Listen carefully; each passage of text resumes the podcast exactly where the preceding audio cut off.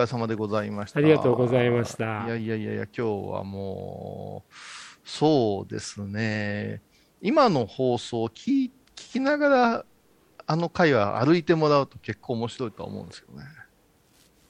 でも、あの、法隆寺にいろいろな伽藍配置がありますけども、うんえーっと、五重の塔ありますよね近堂ありますよね。はい。講堂もありますあります、あります。あと、偶勢観音様があるのは夢殿ですよね。夢堂ですねゆ夢堂ってあれ、役割として何なんですかね？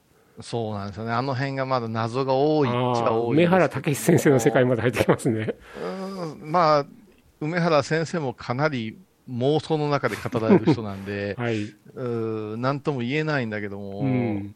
まあ、あのーまあ、例えば、製薬伝なんていう名前が、あはいのその後にたくさんで、製薬伝って何なのって薬を施すところが、処方箋を出すとこだから、うん。薬局だよねとでかね、すね。それからな人が亡くなる時の場所は津屋堂っていう言い方をしたりですね、四国なんかにありますけれども、うん。えっ、と、もう死をこう待ち受ける、うん。あのー、姥捨山っていう話があったけれども、うん。そういう場所がお寺にはたくさんあって、うんあの、お年寄りを置いて帰る場所ではなくって、うん。もうこれ以上無理だって言った時に、うん。死に場所としての空間も用意されてたりとか、ううんん。そうか思ったら、あ縁日にはなんとか市、ね、八日市とか廿日市とかいうのは、そういう意味じゃないですか。その、うんうんはいはあー市場が開かれるとか。い。うん。そうするともう一大、こう、なんていうか、社会ですよね。うん社が集まってきた社会。はい。はいこれが今の町の原型だと思うので、うん。お寺ってそういうものがあった。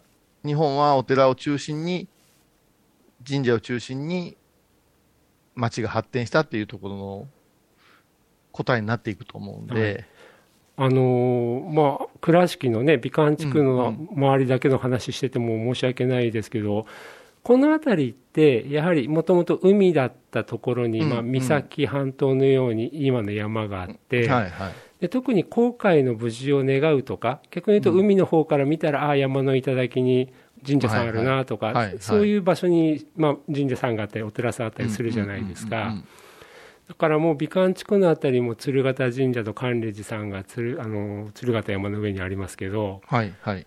よくね、アーティスト中アーティストがやってくると、そこから見つけちゃって、すっごい関心持つのが向山なんですよね。ああ、向山ね。はい。あっちね。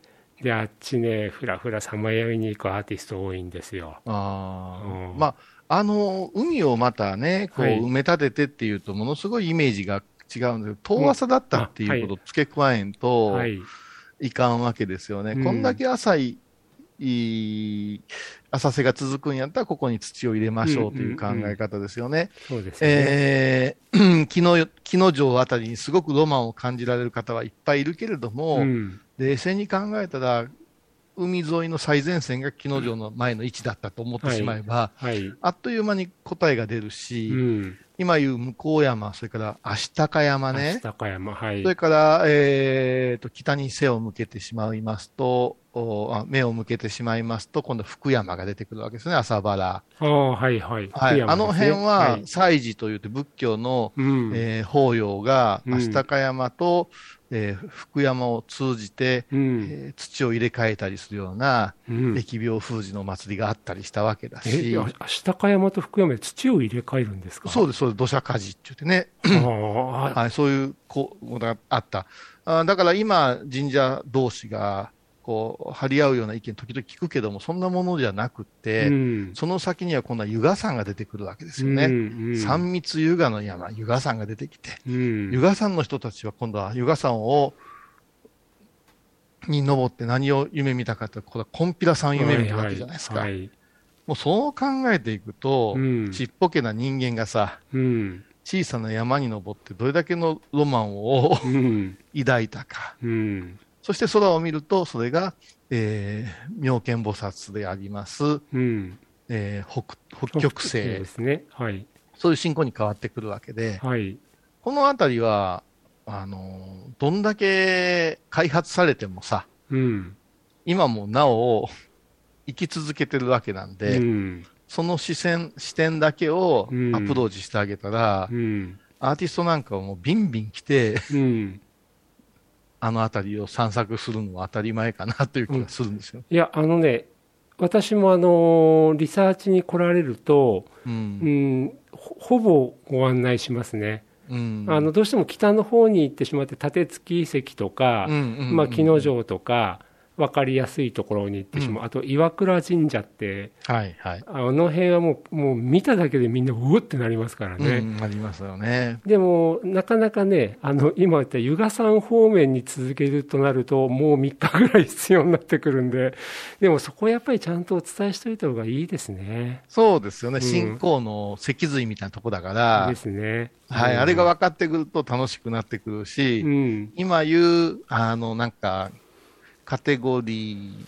分けされたうん、拝むっていう世界ではないですよね。ああはいはい兼業も密教も神道も入り乱って、うん。えー民族学につながっていくんで、だから本当にあの、うんと僕ら地政学って言い方しちゃいますけど、はい山があって海があってそこに立った率直な気持ちからつながってくる宗教的な感情っていうかな、そうですそんね。な感じですよね。そのあたりをね、あのーまあ、一度ね、この番組がある間にね、はい、えーほんの数キロでもいいから、二人で歩きながらね、皆さんをご案内したいという夢はありますよね。それいいですよね。うんあのまあね、小井さんたち四国の巡礼の旅とかもはい番組されてたけど、この倉敷の地場の地場を一緒に回ったら面白いですよね。そうそうそうそうそうそう、で、そこと観光地がつながっているっていうことに知ってもらえるとすごく大きいと思うんですよ。うん。取ってつけた観光地じゃないよっていうのが言えると思うんで、うん。このあたりは他にはない特色だと思うんですよね。うん。うん。城下町以上かもわからんから、ひょっとしたら。うんですね。あとね、僕ら、僕なんかはやっぱり現代に近い営みの方に関心があるから、うん。あの実は神社があるところには、砲台があったりとか、はいはいはい。まあ、あの戦争、軍事遺跡があったりするわけですよね。はい、ありますね。はいはい。そういうのね、あの下道くんっていうアーティストなんかずっと辿っていったりしてるけども、うんなんかでも、やっぱり高いところ、見渡せるところとか、うんはい奥まったところの入り口とかっていうのは、何かそうやって人を誘発するっていうか、感覚がありますもんね。ありますよね。だから、やっぱ整備し、し、しきれてない場所を探すっていうのは面白いんですよね。もう、これだけ近代化してるのに、うん。手つかずなとこは、やっぱし、美観地区でも一歩入るといっぱいありますからま、すよね。はいまあその辺いっぺんやりましょうよ。うんぜひやりましょう。はい。はい。ありがとうございました。お疲れ様です。